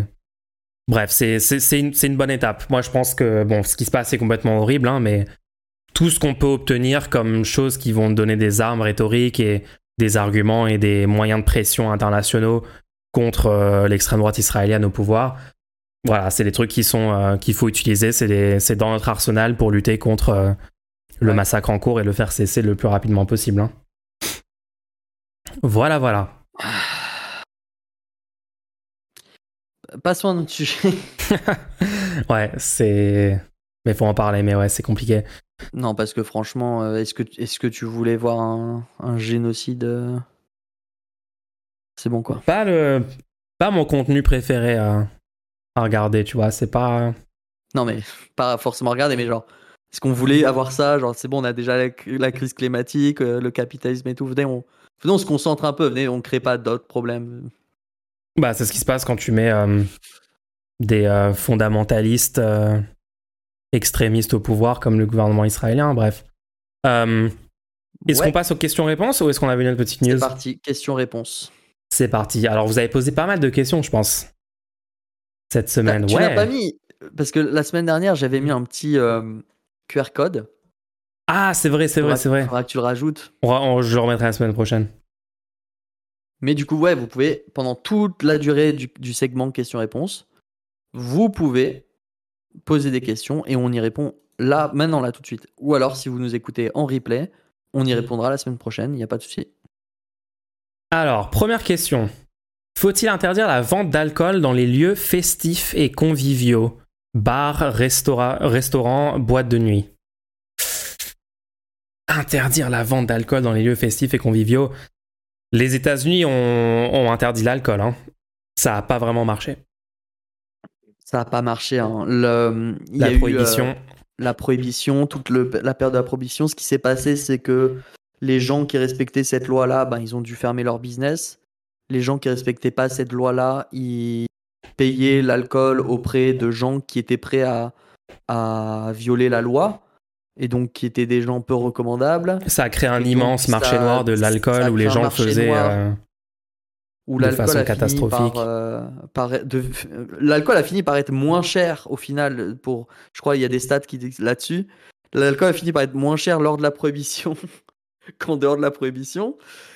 Et euh, tu t'es retrouvé avec des énormes sommes d'argent qui allaient euh, vers des organisations euh, illégales qui utilisaient cet argent pour s'acheter des armes, pour défendre leurs activités illégales. Après, est-ce que la, personne n'est pas forcément en train de parler de bannir toute consommation d'alcool Rendre égal toute consommation d'alcool, c'est plus. Dans les lieux festifs et ouais, dans les lieux... bars, restos, boîtes de nuit, est-ce que c'est pas là que les gens boivent de l'alcool d'habitude? En gros, tu pourrais que euh, obtenir de l'alcool en supermarché. Que ça va pas avoir cet effet, puisque les gens vont juste aller dans les bars, bars, restos, boîtes de nuit qui font de l'alcool illégalement? à mon avis, ça va avoir le même effet que la prohibition. Hein. Ouais. Après, après, la régulation, oui. C'est-à-dire que le fait qu'on a interdit euh, les open bars, moi je trouve que c'est une très bonne chose et ça, ça, devrait être beaucoup plus sévère et beaucoup plus euh, vérifié. Euh, il faudrait qu'il y ait un, quelqu'un qui aille. C'est son taf, il doit aller à toutes les fêtes, demander plus de 4 boissons, voir si on lui donne. et au bout de 4 boissons, dire Vous êtes en état d'arrestation. Sinon, il fait les trucs comme dans Better Call Saul avec le petit le petit tube qui sort de la manche pour aspirer le, le verre, tu sais. Un autre verre, mais vous l'avez bu très vite. Un autre verre, vous me le donnez ou vous me le donnez pas? Pourquoi c'est important? Euh, Non, c'est pas important. Ils sont genre instantanément cramés. euh. Oui, bah je vous le donne. Ok, vous êtes en état d'arrestation. Euh, je, je travaille, je viens d'arriver ici. Hein. Je, tra- je suis pas. Ouais, non, mais c'est compliqué. Moi, je, moi, mon approche là-dessus, je pense que la meilleure approche là-dessus, c'est plus une, lutte culturelle, quoi. Je sais pas, interdire la vente dans les lieux festifs et conviviaux, ça me semble pas être un. Réguler, réguler, c'est bien. On, on met un, un, un- nombre de boissons que les gens peuvent boire. Moi, je pense que c'est pas normal qu'on arrive à, à des comas éthyliques, tu vois. Donc, euh, de, de plus, de plus euh, propo- proposer certains produits, par exemple, quand tu proposes des, les énormes bouteilles là que tu peux acheter directement, des choses comme ça. Ouais, genre une grosse ça- bouteille de vodka. Ouais, ouais. Peut-être ça pourrait être bien de limiter euh, par, par, euh, où tu es obligé de demander consommation par consommation, par exemple. Et après, limiter le nombre de consommations, ce qui n'est pas hyper compliqué. hein. Tu, peux, tu peux aller acheter des, con- des consommations sous présentation de ta carte d'identité. De toute façon, ils doivent l'avoir euh, pour connaître ton âge, normalement. Donc, euh, ça, pourrait être, euh, ça pourrait être géré, ce- tout ça. hein. Parce que quand même, dans, dans l'idéal, ce qu'on aimerait, c'est faire progresser la conscience des gens sur la dangerosité de, de l'alcool pour leur santé, Ouais. pour enfin les impacts que ça peut avoir sur, Ouais. sur leur pas vie. des politiques paternalistes où genre vous avez plus le droit d'en boire et du coup il sait même pas pourquoi il le prend comme un affront et il dit bah moi je vais continuer à en boire enfin ça marche pas euh, sur le sur le long terme de toute façon ça marche ça marche pas techniquement l'interdiction euh, pure et nette Ouais, donc pour que- moi, en fait, pour moi, il faut qu'il y ait de plus en plus de gens qui boivent, soit genre ne boivent pas d'alcool, euh, ou alors euh, genre à certaines occasions, assez rarement, en tout cas avec modération, quoi. Et du coup, que on normalise plus le fait entre adultes de sortir euh, dans des lieux, s'amuser, faire des soirées, danser, euh, tout, tout ça, tout ça, sans forcément que ça soit avec de l'alcool. Et du coup, en fait, mais en fait, ça c'est un changement culturel. Et après, ça va créer un marché, d'accord? Parce qu'aujourd'hui, c'est vrai que on va pas se mentir, quand tu veux euh, sortir euh, dans la culture, c'est tellement euh, centré autour de l'alcool. Genre, bien sûr, les bars, les, les boîtes de nuit, les restos, euh, c'est centré. Enfin, il y a tellement, il y a un pourcentage complètement délirant de lieux où genre c'est normal d'aller t'amuser entre adultes. Et en fait, 90% de ces lieux, il y a, il y a de l'alcool qui fait partie du mix et c'est complètement normal. Voire euh, il y a une pression sociale à, à- à consommer de l'alcool, sinon t'es vu comme, comme, comme bizarre dans certains contextes. Euh, il faut donc ouais, pour moi c'est un truc culturel et ça va créer quand la, la culture évolue là-dessus. Déjà, je pense que les jeunes aujourd'hui en France consomment moins d'alcool que les, enfin beaucoup moins d'alcool que les anciennes générations. Après, il faudrait voir les chiffres très récents. J'ai pas regardé pour vraiment les les dernières années, mais euh, normalement, c'est vu qu'il y a une évolution culturelle et les gens consomment moins, il y a une demande pour d'autres lieux où ça serait pas centré autour de ça. Euh, et du coup, ces lieux-là euh, émergent et c'est c'est le marché qui répond à ça, quoi. Mais euh, bon. Après, après est-ce qu'on pourrait pas Attends, mettre un truc le- genre un pourcentage dans, de bars sans alcool? Ouais, non, mais je... de parler mais c'est pas tout le temps toi qui parles non plus, BBT, tu vois. bah non c'est pour ça que je te laissais parler Non, je déconne, je déconne, vas-y, je vas-y. dire un truc Pardon, vas-y. Non, parce qu'après, c'est hors sujet par rapport à ce que tu disais, sinon.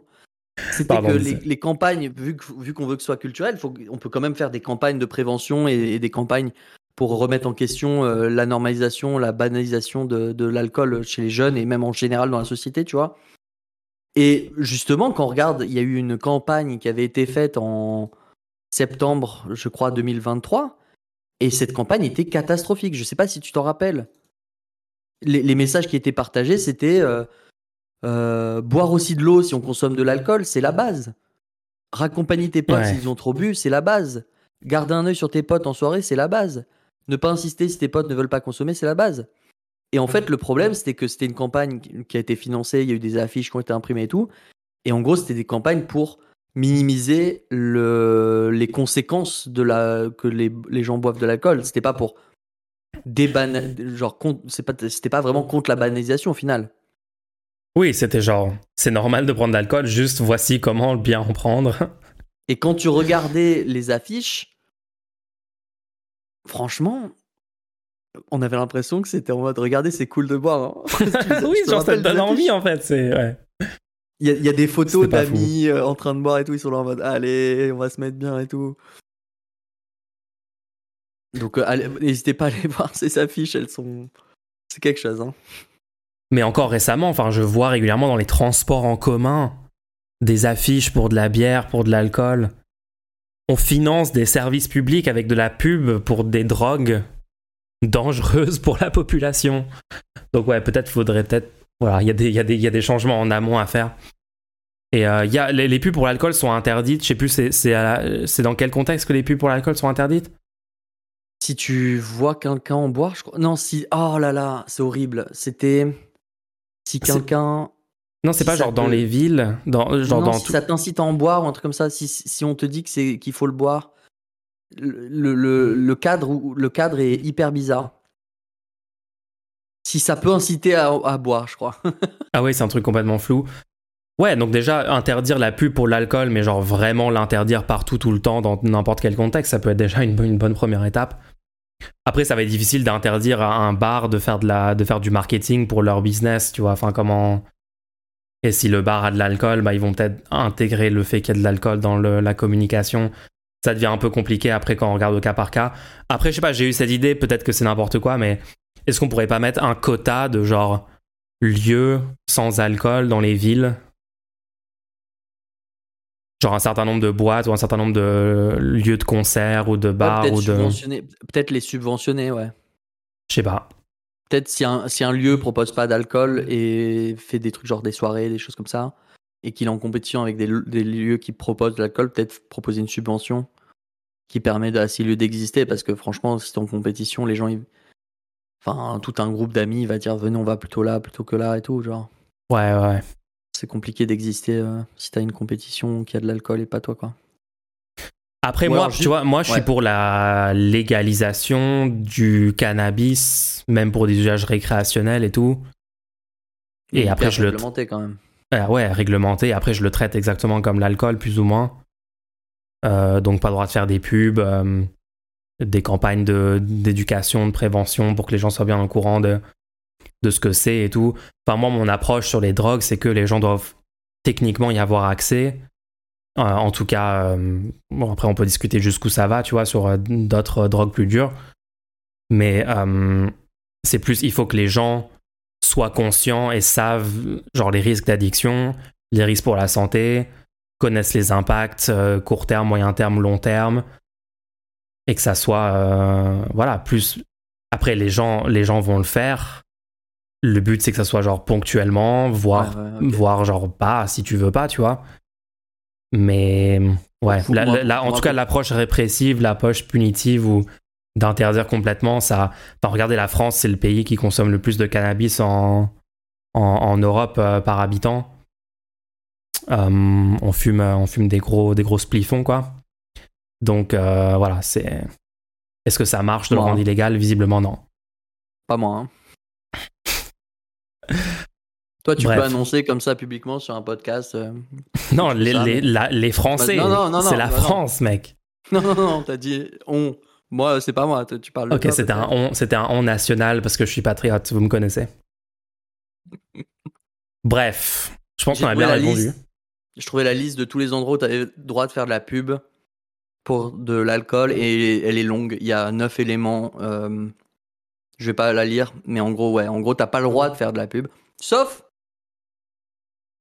dans neuf endroits et c'est la, presse écrite, radiodiffusion, etc., etc. Donc euh, bon. Ils ont quand même dû renommer. Euh, je crois que c'est une, compétition de rugby, là, la, Heineken Cup. Ils ont dû changer le nom pour la France parce que c'était Heineken.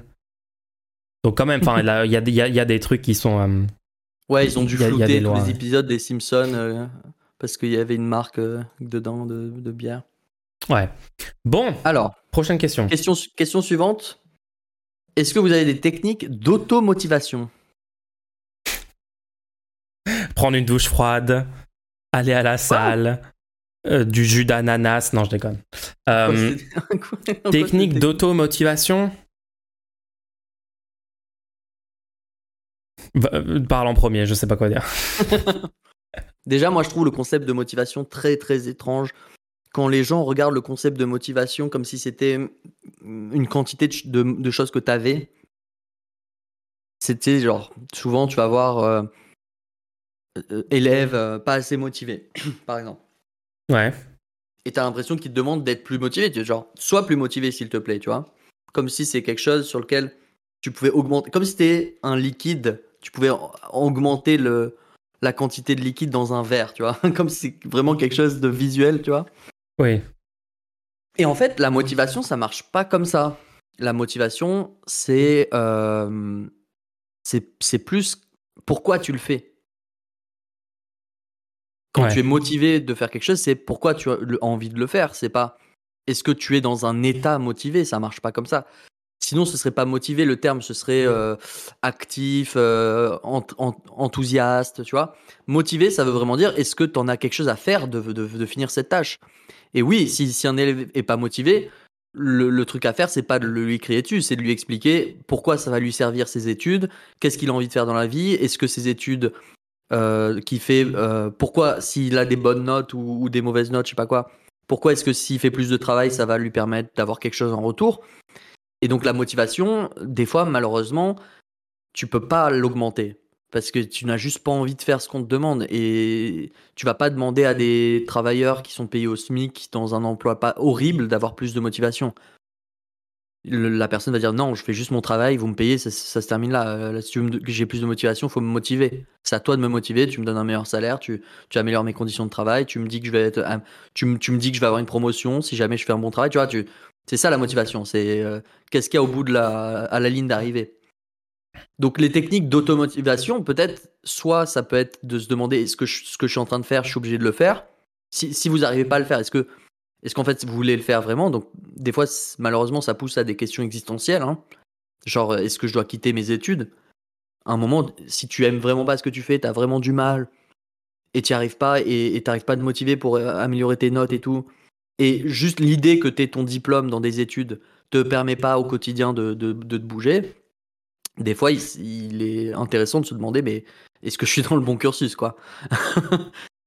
Donc, euh, pareil pour les emplois. Si, si, si dans ton emploi, tu n'arrives pas à aller plus loin, ou dans les projets que tu fais, si tu es bloqué dans un projet et que ça, ça n'avance pas du tout, et tu te dis euh, pourquoi je suis pas motivé là-dessus, est-ce que tu as vraiment envie de le faire?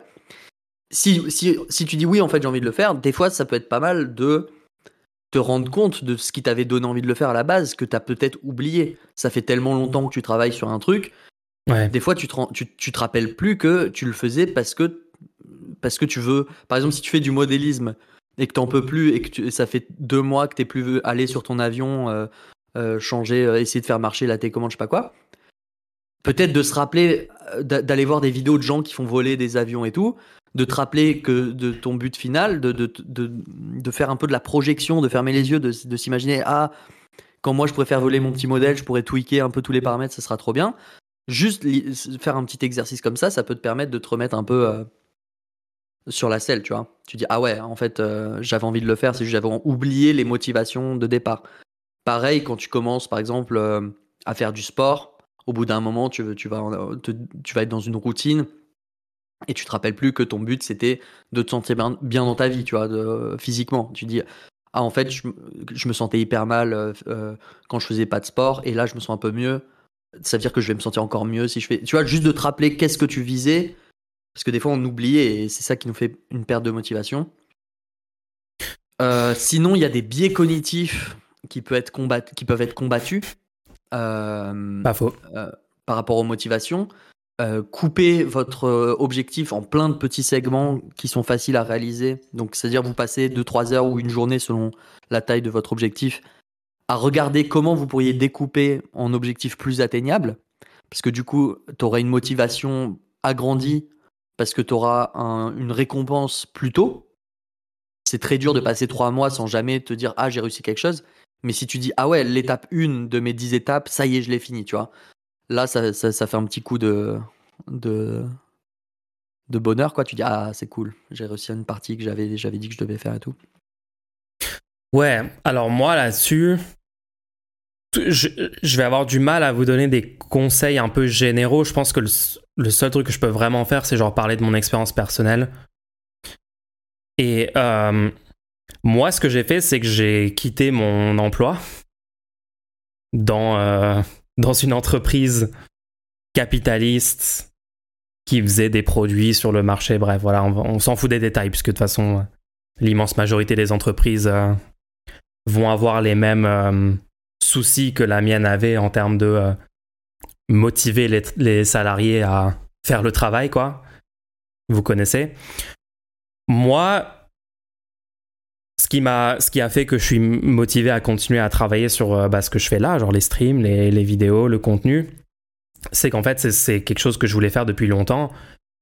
Et genre ça va paraître super cliché mais genre suivre ses rêves en fait tu vois. Moi j'ai l'impression que les gens qui sont qui perdent genre de la motivation que ça soit dans leur travail dans une activité euh, euh, indépendante dans ou dans des projets etc c'est parce qu'en fait ils sont pas vraiment ils sont tellement de gens suivent ce que d'autres genre des chemins de vie que d'autres gens ont mis en place pour eux que ça soit leurs parents que ça soit des profs que ça soit euh, la société dans son ensemble. La société dans son ensemble. Et juste ne pas avoir les moyens de suivre ce que tu as envie de faire à la base. Genre je sais pas tu as envie de ton rêve ça serait de euh, euh, je sais pas moi faire du théâtre être être sur scène gagner ta vie en, faisant, en, faisant ça etc et juste t'as été obligé de prendre un boulot alimentaire euh, euh, en sortie de tes. Peut-être t'as fait des études de théâtre, peut-être non, mais t'as pas les bonnes connexions, t'as pas les bons milieux, et du coup tu dois faire autre chose. Hum, le, moment venu. Et ouais, normal, les gens vont pas être motivés à juste aller se lever tous les jours, faire leur boulot alimentaire pour avoir euh, le, salaire minimum, etc. Oui, vous allez genre sans doute être dans une souffrance psychologique au bout d'un moment, ou non, hein, ça dépend des gens, il y, a, plein de profils. Mais euh, moi, je sais que jamais je pourrais faire le nombre euh, d'heures de travail que je fais aujourd'hui sur ce que je sur mon contenu, sur la chaîne, sur tout ça, si c'était pas un truc que je voulais faire à la base et pour lequel j'ai des motivations genre très profondes qui sont euh, qui font partie un peu de qui je suis et comment je m'envisage et ouais, ça fait que je peux passer, euh, je sais pas combien d'heures par semaine à, travailler dessus. Et j'ai pas besoin de, j'ai pas besoin de trucs externes. Ça veut dire que quand j'étais euh, employé dans l'entreprise, je gagnais genre, euh, je, vais pas vous mentir, les gens, je gagnais x3, x4 ce, que je gagne maintenant. Donc voilà, en termes de motivation pour l'argent, et je travaillais moins que, je travaillais moins d'heures par semaine que ce que je travaillais maintenant. Et en fait, c'est parce que ce qui motive, c'est pas le, c'est pas le, l'argent, même si bon, euh, n'hésitez pas à faire des dons pour le podcast parce que on en a besoin. C'est pas une motivation, mais c'est un besoin vital, on va dire. Pour que le truc soit viable. pour que le truc soit viable. Mais euh, voilà, de suivre vos rêves, je pense que c'est le truc le plus central. Parce que je, pourrais vous dire, oui, faites du sport, euh, soyez en bonne santé, mangez bien, prenez soin de vous. bien sûr, tous ces trucs-là sont méga importants. Mais je sais pas si ça va vraiment faire changer un problème de. Si, si le problème, c'est vraiment que vous n'êtes pas suffisamment motivé et que vous devez vous auto-motiver pour un truc. Après, je sais très bien que la majorité des gens n'ont juste pas les, les conditions matérielles pour pouvoir faire des choses comme ça, quoi. Moi, j'ai dû mettre de côté euh, longtemps avant de pouvoir me lancer, parce que je savais qu'au début, j'allais rien gagner du tout de, mon activité. Euh, voilà, à part parler de mon cas personnel sur comment je suis motivé moi, je vois pas trop ce que je peux apporter de plus. Après, si, si vous êtes dans un cas où vous avez zéro, zéro motivation pour quoi que ce soit, là, ça, là, ça devient un, problème peut-être de psychologique. Ouais, si vous n'avez pas la motivation de sortir votre lit le matin, là, c'est ouais. Et là, euh, juste aller consulter, si, si, si, vous avez un problème, c'est ça peut être remboursé et ça peut vous aider, hein, parce que des fois, il y a vraiment des problèmes et tout. Bien sûr, ouais. La dépression, c'est réel. Ouais, la, dépression te met vraiment dans un, dans un état où tu peux techniquement pas avoir la motivation de faire quoi que ce soit dans ta vie, quoi. Donc, euh, Ouais. N'hésitez pas à aller voir des professionnels pour tout ça. Partez, partez pas du principe que c'est de votre faute. Hein. comprenez que c'est un état que vous, dans lequel vous êtes. Ouais. Ouais, ouais. Et euh, après, moi, je sais que personnellement, j'ai. Tu vois, il y a des semaines où. Je, je pense qu'on néglige un peu trop souvent. Enfin, y a, je sais qu'il y a beaucoup de gens, parce qu'il y a beaucoup de gens autour de moi qui sont dans ce cas-là, qui négligent trop, par exemple, leur santé, leur sommeil, leur alimentation. Faire des Euh, pauses, faire des pauses aussi. C'est-à-dire que des fois, il y a des gens qui vont être dans un, un cas de figure où ils, ils- ils ont l'impression qu'ils manquent de motivation, ils se disent bah, pourquoi je peux pas travailler plus et tout. Juste en fait, regardez depuis quand vous faites le truc et juste peut-être vous avez besoin d'une semaine euh, pour respirer ou un jour ou des fois juste une heure, tu vois, genre tu dis bon là là j'ai plus aucune motivation, j'ai plus rien à... de toute façon, je vais rien faire dans l'heure qui va venir. Donc je vais je vais faire un tour dehors, je vais respirer, je vais tu vois? Ouais, ouais. Après, encore une fois, moi je parle dans mon cas personnel où j'ai la liberté sur mon emploi du temps, mais je sais que genre 90% de la population a des horaires fixes à respecter, Ouais, ouais. doit faire 35 heures, 40 heures. Après, euh, Vous pouvez prendre des pauses sans, sans que les gens le sachent aussi. hein, Oui, honnêtement.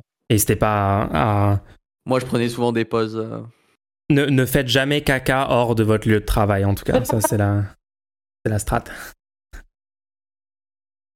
C'est voilà, ça, c'est des vraies strates de motivation personnelle qu'on vous fournit ici en exclusivité sur le podcast. Et, et prenez votre temps, prenez votre temps. Voilà, on peut, on peut prendre son temps pour ça. ouais, euh, Je dois aller chercher un document au département comptabilité. Je reviens dans pas longtemps. bref. Mais je sais que je sais que la plupart des gens, c'est c'est pas vraiment une question de. Ils ont pas appliqué les bonnes techniques d'automotivation. C'est genre, Ouais. ils sont alignés par le, système capitaliste dans un- son ensemble. Est-ce que c'est que c'est pas un énorme euh, truc de l'individualisation des problèmes aussi Bah ouais, Genre, ouais, on a tenté, en quoi- hein, on a tenté de faire le truc euh, euh, auto-motivation, euh, vous pouvez y arriver, machin, mais bon, on sait que pour euh, voilà, il y a des limites à tout ça et le vrai, les vrais progrès qui vont vous rendre plus heureux au bout d'un moment, c'est des, des changements politiques. Hein, c'est voilà, il y a un mur, vous pouvez, euh, vous pouvez Ou quand faites même, une to-do euh, list. Ou faites une to-do ou list. sinon juste faites une to-do list. Étape 3, abattre le capitalisme. faites une to-do list. Refaites votre emploi du temps pour la huitième fois. Ne le suivez pas. Bref, bref, bref, bref, bref. Est-ce Question- qu'on passe à... Merci pour la question. Merci pour la question. Euh, N'hésitez pas à préciser, hein, parce que pour se motiver à faire quoi aussi, hein, parce que ça change complètement la réponse. Hein. Ouais. Là, c'était dans le cas général, mais et comment on se motive à, par exemple, les études? Comment on se motive à. Parce que là, on peut donner clairement des raisons pour lesquelles ce serait intéressant de faire ça, tu vois. Et du coup, là, ça va te motiver pour ce truc spécifiquement. Par exemple, pourquoi je devrais être motivé pour travailler, par exemple? Bah Là, on peut te dire, bah, est-ce que tu as un rêve? Est-ce que tu as, est -ce as des projets? Tu pourrais trava- On pourrait établir un, un, un- un calendrier euh, où tu mets de côté, hein, au bout d'un moment, tu peux te casser, tu vois. Il y a plein de, il y a plein de moyens de, de trouver une raison de, de faire des choses, mais, mais dans, dans les cas spécifiques, quoi. Prochaine question. suivante. Concernant l'art, l'élitisme est une mauvaise approche, mais il semble aussi que certaines œuvres peuvent être démontrées comme ratées. Quelle approche avez-vous? Ouh. Hmm. Est-ce que tu penses que certaines œuvres peuvent être démontrées comme ratées? Démontrées comme ratées? P- Par rapport à quel objectif? Je sais pas trop comment répondre à cette question. hein. Je sais pas trop comment répondre. Bah, est-ce que le film, est-ce que Snowpiercer c'est un projet raté? Non, mais c'est ça la question, c'est par rapport à quel objectif? Raté, ça veut dire qu'il y avait un objectif et que t'as pas réussi. Tandis que l'art, c'est un message que t'envoies euh, dans le monde et des fois ça va parler à des gens, des fois ça va pas parler à d'autres gens. Selon dans quel contexte il est montré, ça, ça, ça marche pas. Je suis désolé, mais un enfant qui fait un dessin dégueulasse, le parent il considère c'est une œuvre d'art parce que y a un- le, le, le, le sens qu'il y a derrière est différent pour, pour cette personne-là. Le, le fait que tu connaisses, tu vois, il y a beaucoup de gens qui regardent des, des trucs faits par intelligence artificielle et le contexte, quand on leur dit clairement que c'était fait par une intelligence artificielle, ils reconnaissent pas la valeur artistique du- de la chose. Parce que du coup, ils se disent, bah, moi, je vois, du coup, il n'y a pas un humain qui l'a fait, du coup, je vois pas une intention derrière tout ça, et bah, du coup, c'est joli, mais, mais c'est pas une, réussite artistique, tu vois. Donc, le raté, il faut aussi savoir se rater selon quel objectif. Parce que tu peux pas rater juste comme ça. Tu vois ce que je veux dire? Ouais. Moi, l'art. Je pense qu'il faut revenir aux fondamentaux de l'art. Là encore, c'est super général. D'accord, on peut parler de musique, de films, de jeux vidéo, de livres, de bref. Mais pour moi, l'art, c'est juste la communication entre humains. C'est fondamentalement ça, l'art, d'accord? Toutes les formes d'art, c'est la communication. Et donc, comme dans toute forme de communication, bah, il y a des gens qui sont réceptifs au message, à l'œuvre, il y a des gens qui ne le sont pas. Et donc, pour moi, c'est super difficile de dire qu'il y a des œuvres qui peuvent être objectivement démontrées comme ratées, parce qu'en fait, Ça veut juste dire que ça ne parle pas à vous, ça vous, le message ne vous convient pas, ou vous n'êtes pas euh, bougé, enfin vous ne vous, sentez pas concerné, ou, ou ça résonne pas avec vous cette œuvre, euh, mais peut-être qu'avec d'autres gens, oui. Exemple, dans la musique, enfin, les goûts musicaux sont tellement divers et variés. Il y a des gens qui vont écouter euh, une symphonie de musique classique, qui vont pleurer et qui vont être ultra bougés par l'œuvre. Enfin, ils vont être, ça va résonner avec eux. Et d'autres personnes, ils vont dire non, c'est quoi cette musique? Et eux, ils vont adorer euh, euh, du jazz, du funk, du rap, du, les musiques électroniques. Difficile à dire comment tu vas démontrer que telle ou telle œuvre, elle est ratée ou pas ratée. Euh. Après, oui, il y a des œuvres qui sont moins populaires, il y a des œuvres qui sont plus populaires.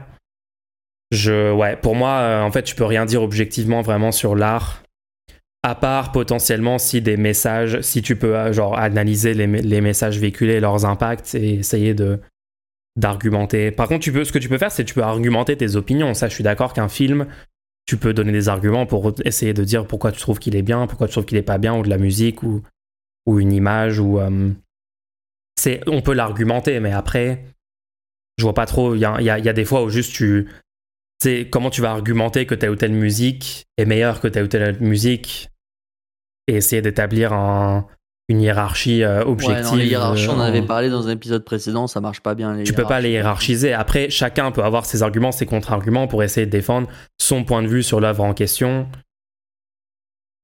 Euh, voilà, enfin quelqu'un qui donnerait un argumentaire pour m'expliquer pourquoi euh, Avengers 14 c'est un mauvais film. Je pense qu'il y a des bons arguments pour défendre ça et après quelqu'un peut arriver et essayer de donner des bons arguments aussi pour dire qu'en fait, lui a aimé l'œuvre et a apprécié tel ou tel message, a apprécié tel aspect, tel visuel. Bref, c'est compliqué. Il y, a des films que je déteste des fois. Et puis là, il y a une personne qui, qui fait un. qui détaille, par exemple, une scène de ce film-là que j'ai pas aimé. Et le niveau de, de traitement que la personne, le niveau d'analyse que la personne met sur cette scène en particulier, parce que elle, elle a aimé le film et donc cette scène-là l'a touchée et du coup la personne a, dédié beaucoup plus d'analyse que moi qui ai juste pas aimé l'œuvre intégrale, tu vois. Mhm. me permet de voir la valeur pour cette personne au moins de cette scène-là et, du coup ça te, ça te, fait remettre en question. Est-ce que, est que du coup j'ai raté quelque chose? Parce que je, ne l'ai pas regardé avec le bon état d'esprit des fois, tu vois. C'est bizarre. En tout cas, moi je pense pas. Je pense que la question est fausse de base la question de, dire que on peut démontrer comme rater des œuvres. Il faudrait que tu faudrait qu'on nous explique comment ça marche. Pour moi, en fait, encore une fois, si tu le démontres comme raté, c'est juste, au final, ça va être ton avis sur l'œuvre, quoi. Donc c'est démontrer, tu te l'es démontré à toi-même, tu t'es formé ton avis et peut-être que tu as des bons arguments. Donc la vraie question, c'était quelle approche avez-vous concernant l'art? Bah, j'aime bien montrer. J'aime bien, j'aime bien quand il y a un truc qui me touche énormément. J'aime bien le montrer à des gens parce que je pense que ça pourrait les toucher de la même manière. J'essaie de, de pas trop les influencer euh, de prime abord pour qu'ils puissent euh, avoir les mêmes expériences que j'ai eu moi. Euh, puisque, parce que c'est différent de, d'apprendre une œuvre. Si quelqu'un dit c'est super, tu vas voir, et après, tu dis, ouais, bah, c'était un film, quoi. Alors que si tu dis, ah, tu veux pas qu'on regarde ce film? Après, le, la personne voit un super film, dit, ah ouais, c'était incroyable. C'est pas la même chose. Et après, si la personne n'aime pas, bah, je dis, bon, bah, cool. Et ça peut donner des, des discussions intéressantes où tu dis pourquoi toi t'as aimé, pourquoi l'autre t'as pas aimé? Bah, L'approche, c'est juste ça. Je, pense que. Je pense que ça va plus loin que ça. ouais, je sais pas trop quoi dire de plus là-dessus. Par contre, je vais, euh, je vais pas, je vais, je vais, si jamais vous entendez Mulch ou moi dire si vous aimez ça, vous êtes nul, ou si vous aimez pas ça, vous êtes nul. Il faut comprendre ça, c'est c'est euh, c'est jamais premier degré. Si c'est toujours purement artistique, si c'est purement artistique. On est, toujours, on est toujours premier degré sur ce podcast et sur ce stream. On n'a jamais, jamais fait de second degré. En tout cas, merci pour la question. Merci pour la question sur l'art. Euh, alors, prochaine question. C'est pas une question. Pas de, question. Bah écoute, merci beaucoup pour ton, ton super don. Merci beaucoup. Vous pouvez faire des dons sans poser de questions. Hein. C'est aussi possible si vous souhaitez juste soutenir ce contenu, permettre au rendez-vous d'exister et de s'améliorer. Euh, Complètement. Si vous voulez, en, 2024, plein de rendez-vous. faites, faites des dons pour, euh, pour soutenir son existence. Merci pour les 30 euros, Hector Balis. En tout cas, ça fait trop plaisir. Alors, la question suivante. Suivrez-vous les Jeux Olympiques? Oh non Oh non Suivrez-vous les Jeux Olympiques Euh, Je ferai un maximum d'efforts pour ne pas suivre les Jeux Olympiques. C'est ça ma réponse. Moi, je pense que. Parce que nous, on, voulait, on en a parlé entre nous. Et on s'est dit qu'on voulait pas du tout couvrir les Jeux Olympiques parce que ça nous énerve. En fait, le concept que on, ça va avoir lieu. Non, mais là, là je pense que la question, c'est est-ce que tu vas regarder genre, les épreuves sportives des Jeux Olympiques? Ah Pas est-ce que tu vas en parler ou pas dans ton contenu? Ah non Enfin, moi, c'est comme ça que je le comprends. Je sais pas. Je peux répondre aux deux questions parce qu'on est sympa. Peut-être, peut-être, je vais tomber sur des clips. Parce que je me rappelle une année, je, je suis tombé sur un clip euh, où il y avait des. Je sais plus, je sais plus quelle. Je sais plus c'est quelle euh, épreuve où, où, où tu dois carrément faire une chorégraphie. C'est, je trouve ça stylé. Le gymnastique. euh, Je crois que c'est gymnast... gym- une, une des, une des épreuves de gymnastique. Donc j'étais tombé sur des clips comme ça. Ouais. Mais euh, je suis jamais allé voir des épreuves, non, non, non. Enfin, pour les, pour les derniers JO. D'ailleurs, les derniers JO, je crois que. Non, derniers JO, je les ai pas du tout suivis. C'était des JO qui sont tombés pendant le Covid. Ils les ont décalés d'un an et j'en ai pas du tout entendu parler l'an d'après. C'est, c'est- c'est- ça s'est passé en 2021, du coup, les JO de Tokyo, je crois. Et personne. Enfin, moi, j'en ai, je n'ai pas du tout entendu parler. Et je pense que, je pense que je vais les suivre de près parce que, je, à mon avis, je vais devoir aller quelque part euh, sur Paris à ce moment-là exactement. Donc, je vais les suivre de très près à ce moment-là spécifiquement. Euh, je vais les subir surtout. Euh, mais, mais sinon, non. Par contre, moi, je te propose, je, je te propose qu'on qu'on essaie quand même de les, de les commenter parce que Politiquement, quoi. J'ai vu quelqu'un qui avait réuni tous les problèmes qu'il y a eu jusqu'à maintenant avec le avec les, les Jeux L'organisation Olympiques des. JO. Il y a un thread énorme. C'est Youth for Climate Paris-Île-de-France qui a fait un thread les JO de la honte, résumé non exhaustif de toutes les décisions de merde prises pour les JO 2024. Et il y a un énorme thread, donc ça pourrait être sympa de se faire un- une, une des émissions où euh, on revient, ou alors peut-être toi sur ton contenu, dans, sur ta chaîne, où tu Ouais, reviens sur ouais, tout ce qui a ouais. eu lieu. On, sera, on va être obligé d'en parler, quoi. hein, Par Faire un moment. ouais. énorme. euh, Par moment. En tout cas, moi, je sais que ma famille regarde les JO et euh, le seul contexte où je les regarde, c'est genre si je suis dans le salon et c'est le truc à la télé, on me dit Oh, regarde, regarde, regarde. Ok, ouais. Je crois, je, crois, je, crois que je suis comme ça pour tous les, les événements sportifs en fait. hein. Je me rappelle, chaque année, il y avait Roland Garros euh, sur la télé de mon salon, mais. Et du coup, bah, je regardais des, des trucs de tennis, tu vois. Mais jamais j'ai mis. Jamais je me suis dit, il faut- ah, c'est Roland Garros, il faut que je mette Roland. Tu vois, ça n'a jamais eu lieu. Mais, mais, mais ouais, si j'ai vu des trucs sportifs, c'est sans doute parce que c'était- ça passait à ce moment-là. Ouais, c'est pas, c'est pas trop notre délire, quoi. C'est pas trop notre délire. Voilà, j'espère que ça répond à la question. Après, euh, si vous kiffez, ben, pour, euh, ben, amusez-vous, quoi, je sais pas. Ouais. Cette, cette- cette question m'a m'a fait avoir une dépression. J'ai perdu toute motivation avec cette question. En parlant de Alors, est-ce motivation. que tu as des astuces pour retrouver ta motivation? Brûler Bon. les JO, pardon. ok. Les gens. Que- si vous n'avez pas plus de questions, euh, bah, on va s'arrêter là. Par contre, n'hésitez pas à les poser pour la semaine prochaine. Pendant tout, vous avez toute la semaine pour les poser. On se retrouve la semaine prochaine pour les actus. Une petite recommandation, du coup. Et on répond aux questions dans le prochain. Rendez-nous Rendez-nous la semaine prochaine. Ciao.